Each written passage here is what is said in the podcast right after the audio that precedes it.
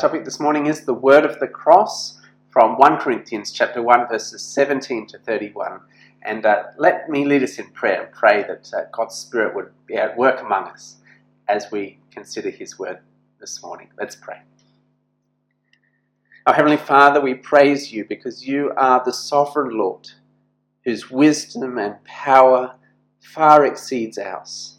We pray now that as we consider the word of the cross, that through your Spirit, you would be powerfully at work among us, revealing your wisdom and saving us and transforming us for your glory. We pray this in Jesus' name. Amen. Well, there is no, no such thing as a crossless Christianity. There is no such thing as a crossless Christianity. The cross, of course, is the symbol of the Christian faith, and every church is decorated with crosses. Christians wear crosses around their neck. At Easter, uh, we remember and celebrate the death of Jesus on the cross. Even non Christians know that Christians care about the cross. And yet, for all that, for many Christians, the cross is no longer actually the centerpiece of the Christian faith or the defining reality of their life. Uh, sure, we believe in the cross. No true Christian would deny that the cross is important. But instead of preaching the crucified King and allowing the cross to shape our vision for the church and our priorities in life, the cross is relegated to the sidelines. The focus perhaps is on God's love or social justice or spiritual gifts or helping the poor or whatever it is, not bad things. But the cross is no longer the central thing. Perhaps it's because, in the eyes of the world, the cross remains foolish and weak and even offensive. The cross speaks of our sin, which deserves the anger of God. The cross speaks of our inability to save ourselves. The cross calls us to a life of humble sacrifice. The cross humbles our pride. And so the temptation for all of us is to stop seeing the world through the lens of the cross and instead embrace a more palatable form of Christianity. That is impressive and powerful, not weak and shameful, one that will be more attractive to our friends and to the world around us. And so we become Christians in name, but not in substance, because we've adopted a, a crossless Christianity, devoid of real power to save and to change. What place does the cross have in your Christianity? Is the cross the center of your faith, or have you traded it for a more attractive form of Christianity? Well, we began to see last week that the uh, Corinthian church was a church uh, that had richly enjoyed the grace of God. They were enriched in Christ with all speech and knowledge. They were safe in Christ, assured of their eternal future. They had fellowship in Christ. And Paul reminded them that this was all a gift of God's grace, not because they were great, but because God was good. Because despite all God's gracious blessing on the Corinthian church, they were a church that was full of problems.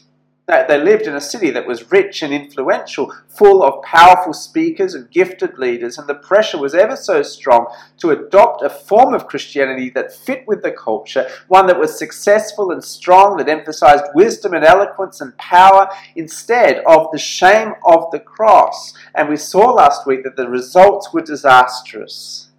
Uh, the church was deeply divided as each uh, group uh, boasted of the wisdom and power of their favorite teacher. And we saw it wasn't just divisions, but there was a whole bunch of other problems to go with it. But that was not the main problem. The main problem was their worldliness. It was their failure to look at the world through the lens of the cross. They had traded the cross for worldly values of the surrounding culture to disastrous effect. And by trading the gospel for, for worldly wisdom and eloquent speech, they were, they were in danger of emptying the cross of its power. And so, in this passage this morning, Paul takes us again back to the gospel. He reminds us what the cross is about, so that we would be truly wise, not fools, and live our lives with the cross firmly in the centre, shaping all we do. Well, our first point this morning the cross nullifies human wisdom. The cross nullifies human wisdom. And what we see here is that the cross redefines wisdom and folly, power and weakness. Look at verse 18. For the word of the cross is folly to those who are perishing, but to us who are being saved, it is the power of God. Uh, God's word tells us there's only one division in our world that ultimately matters, and it's not our age or our race or our gender or our nationality or the language we speak or our denomination or anything else. It is how do you perceive the gospel? How do you view the cross? Is the cross foolishness? Or is the cross the power of God? The answer to that question determines whether we'll perish or we'll be saved. But the world's answer to that question is very clear, isn't it? To the world, the cross is folly. Uh, to an atheist like Richard Dawkins, the cross is irrational, intolerant, or even evil. He calls it cosmic child abuse. Uh, to the Muslim, uh, suggesting that the Son of God died on a cross is blasphemous, something that, that could never have happened. To the materialist, the idea of following a crucified king instead of living for your career or money or pleasure is simply absurd.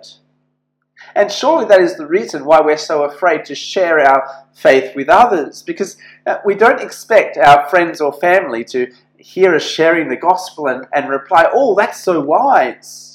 That's so beautiful. I'll become a Christian. No, we expect rejection, we expect mockery, we expect indifference. Because we know that in the eyes of our non believing family and friends, following Jesus will be considered a betrayal of the family's gods, distraction from what life is really about, rejection of the religions around us.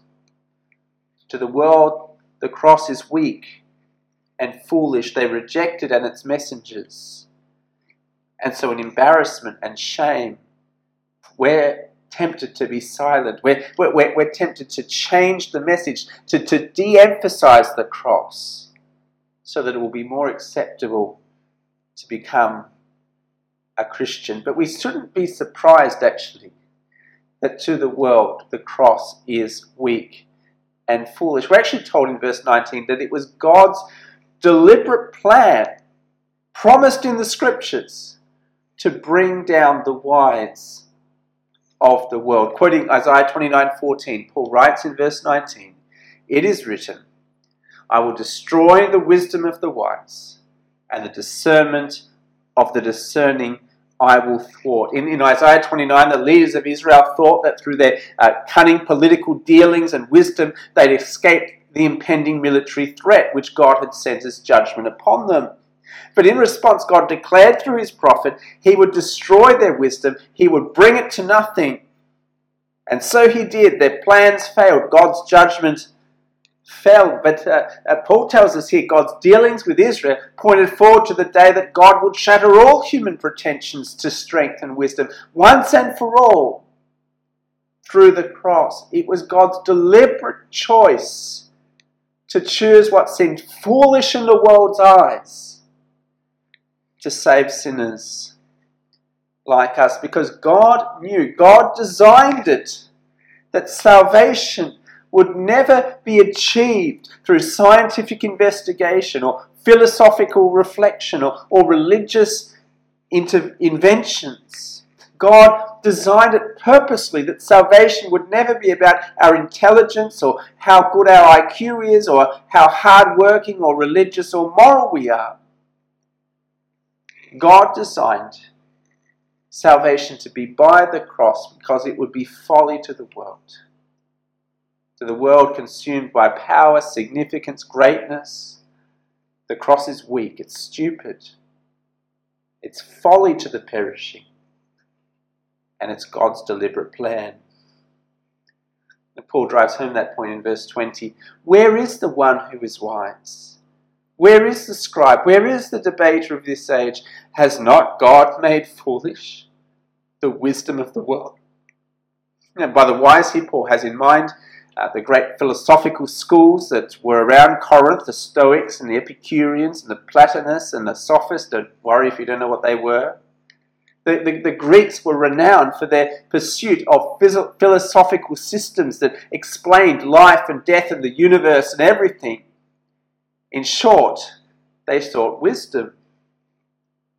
But through the cross, God nullified every alternative philosophy, every alternative worldview. He makes them nothing, He makes them folly. I mean, does, will communism ever lead you to the cross? Will materialism ever lead you to the cross? Will science ever lead you to the cross? Will atheism ever lead you to the cross? The answer every time is no. The cross nullifies all worldly philosophical reflection. The cross makes all world, all alternative worldviews folly. And not just uh, the wise, but verse 20, Paul mentions the scribe. They, uh, these were the Jewish leaders and experts of the law.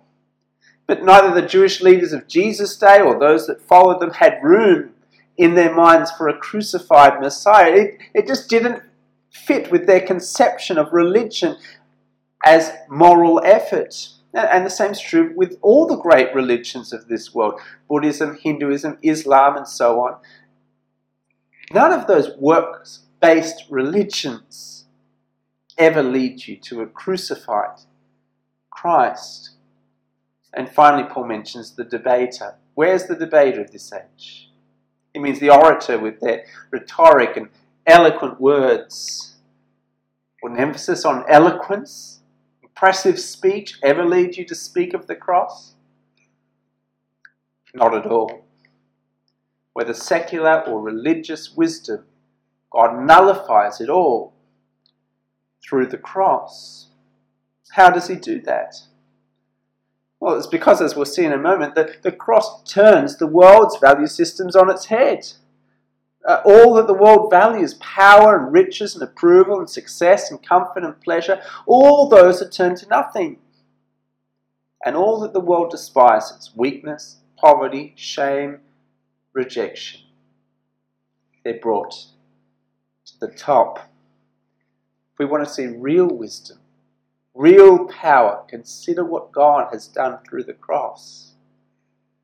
We makes the wise of this world foolish by ensuring that salvation can only come by faith in the foolish cross.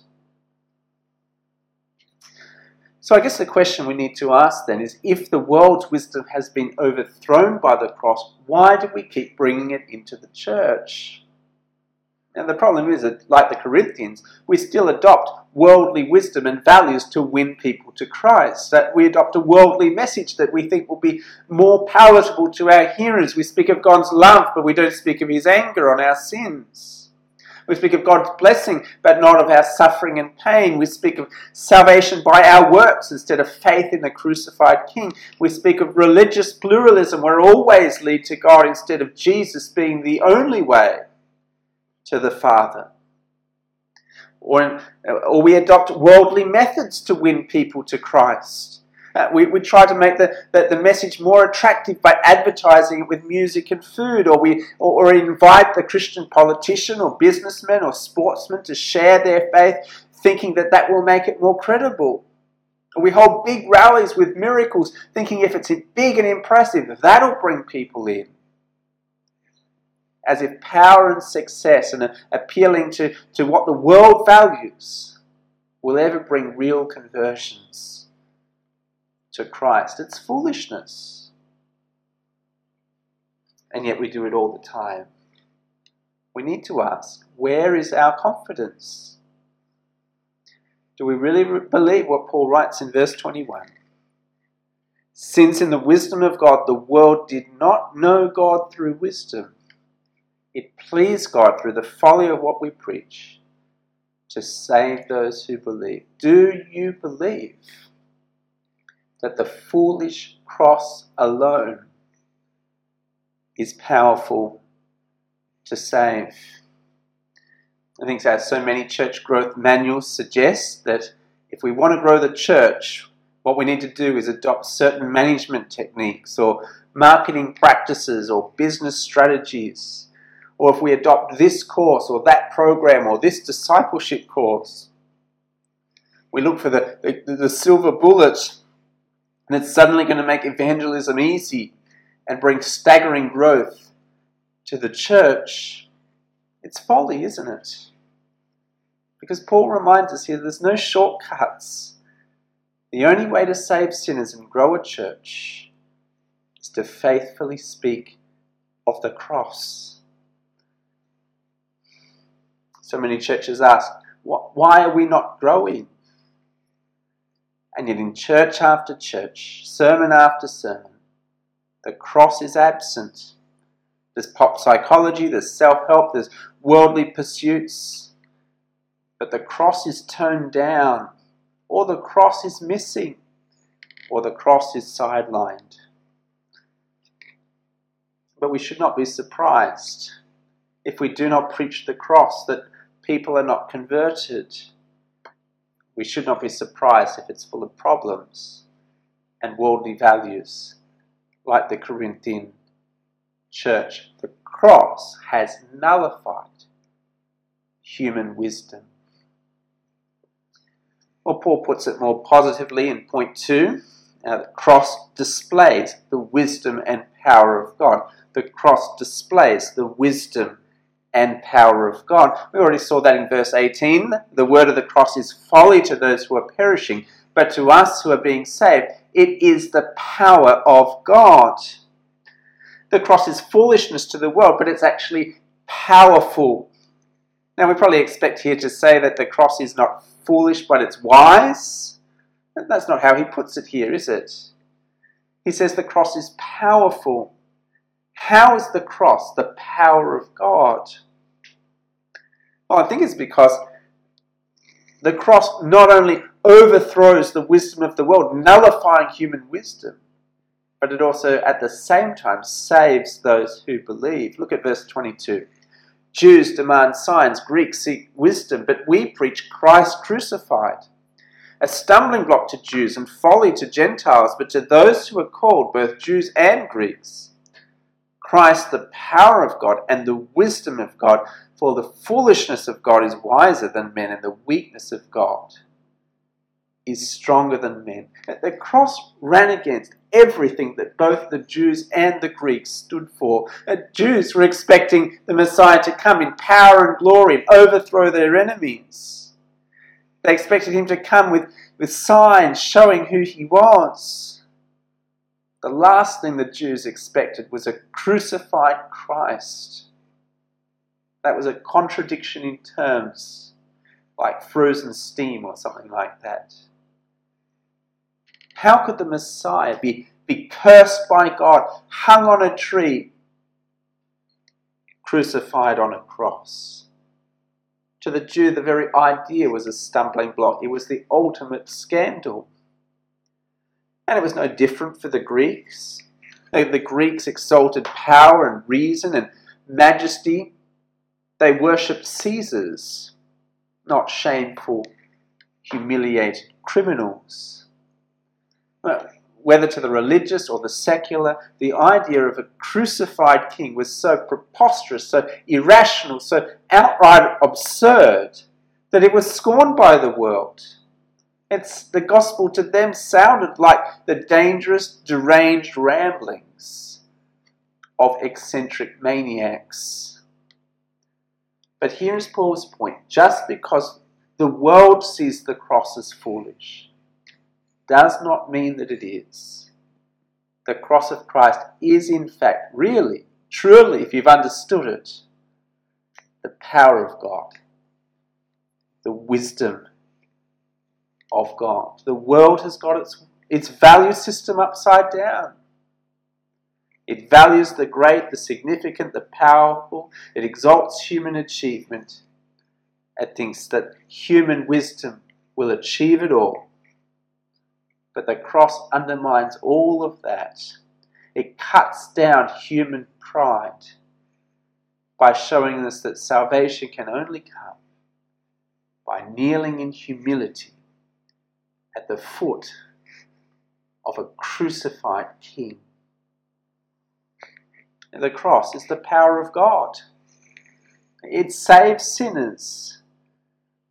The cross is the wisdom of God, thwarting the wise and the arrogant. How do you perceive the cross? Is the cross to you foolishness or wisdom? Is it weakness or power? I think uh, the answer to that question will be seen in our behavior. Know, when you're at work and your colleagues uh, mock you for being so stupid to believe in Jesus, how do you respond? Are you silent? Do you try and make things more palatable for them? Do you tell them of the cross? Are you sharing the gospel to your friends? Do you tell them, oh, come to church, there'll be nice food and fellowship? Or do you tell them the message of the cross? Or when a preacher speaks about sin and judgment, salvation only through a crucified king, are you happy? Or do you squirm in your seat wishing they'd talk about something else? Uh, questions like those, or others like them, reveal what's in our heart, whether we perceive the cross truly as wisdom or folly, power or weakness. Do you see? Whether we see the cross as wisdom or folly will be seen in the life that we live. It'll be seen in the kind of church that we choose to attend, the preachers that we look up to, our approach to evangelism, and so much more. How do you perceive the cross? Is it the foolishness of God or the wisdom of God? Weakness or power? Well, if the Corinthians understood these things, they would not have been proudly boasting about their leaders and their wisdom and their eloquence. They wouldn't have been dividing into factions about who was the best. They would instead have been glorifying God alone. We come now to our final point. The cross eliminates proud boasting. The cross eliminates proud boasting. Verse 26 Consider your calling, brothers. Not many of you were wise according to worldly standards. Not many were powerful. Not many were of noble birth. But God chose what is foolish in the world to shame the wise. God chose what is weak in the world to shame the strong. God chose what is low and despised in the world, even things that are not, to bring to nothing things that are, so that no human being might boast in the presence God. It should have been obvious to the Corinthian church that it was not wisdom and eloquence and power that mattered to God. In the early church, who were the, the first Christians? Uh, they, they were mostly poor, weak, the nobodies. I think the same is true today. Most of the world's Christians are not the intellectual greats, are they? Most Christians live in some of the, the, the poorest nations of the world. But, but even if some of us are powerful or wise in the world's eyes and we're Christians, well, let us remember, apart from Christ, spiritually speaking, we too were, were poor and weak and helpless, dead in sin, headed for judgment. The fact that Christ had to go to a cross for us speaks of the desperation of our human state. What's God's purpose in choosing the weak, the nothings, the spiritually dead, and bringing them to the cross. It's so that all proud boasting will be silenced, so that we'll recognize our utter dependence upon God for salvation and life, that it's all His work, and we'll give Him alone the glory. Let me put it this way why are you a Christian? Why are you a Christian? How did it come about? What was the primary cause of it? Was it because of your superior intelligence? You worked it out? Was it because of your superior morality? You earned it? Was it because of your great importance? You deserved it? Look how verse 30 puts it. Because of him you are in Christ Jesus, who became to us wisdom from God, righteousness and sanctification and redemption. Why are you a Christian? You're a Christian because of God. You're a Christian because God sent His Son, Jesus Christ, to be crucified on a cross. You're a Christian because God opened up your blind eyes and softened your hearts by the power of the Holy Spirit. You're a Christian because God gave you righteousness and sanctification and redemption as a gift of His grace that you did not have in yourself. You're a Christian because of God and God alone. And if we understand this, that God works through the cross, then we will not think that we earned our way into God's kingdom or that we're superior to other Christians or we're, we're worthy in any way. Our boasting will be silenced and God alone will get the glory. Verse 31 puts it, as it is written, that the one who boasts boast in the Lord. The cross teaches us that we are nothing but desperate sinners who need the grace of God. That the cross teaches us that we're saved not by our merits, but God's grace. The cross nullifies human wisdom, but the cross displays the wisdom and power of God that God alone may get the glory. Well, let's conclude. The Corinthians were divided because they had brought their worldly wisdom in the church. Instead of seeing the world through the lens of the cross, they were adopting worldly values, exalting power and eloquence, instead of boasting in the cross of Christ. And so Paul explains if we will be united as a church, we must view the world through the cross. We must cast aside worldly notions of wisdom and power. We must embrace the gospel of the crucified King, and we'll see more what that looks like in the following chapters. But for now, let me ask again Is the cross truly the center of your life? Is the cross truly the center of your life? Is it your sole focus in life and ministry? Or have you adopted a crossless Christianity? Have you begun to embrace the world's values to make Christianity look more attractive, to make the gospel seem more palatable? Don't be a fool.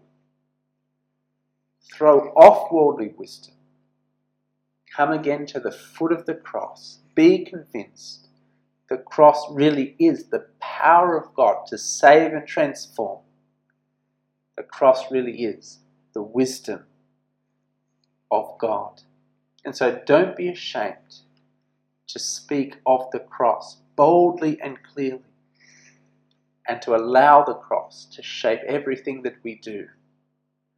Let us come again to the foot of the cross and boast in Christ alone. Let's pray. Heavenly Father, we want to thank you that you sent your Son to die on the cross, weak, shamed, rejected. We thank you that he did it to save sinners like us. Lord, we're sorry that uh, so often we allow worldly wisdom worldly values to come into the church and into our lives. Help us, Lord, to cast them aside, to never stop preaching the cross and living in the light of it. Thank you for the reminder that only the cross is the wisdom and power of God to save and to grow your church. Help us to hold fast in Jesus' name we pray. Amen.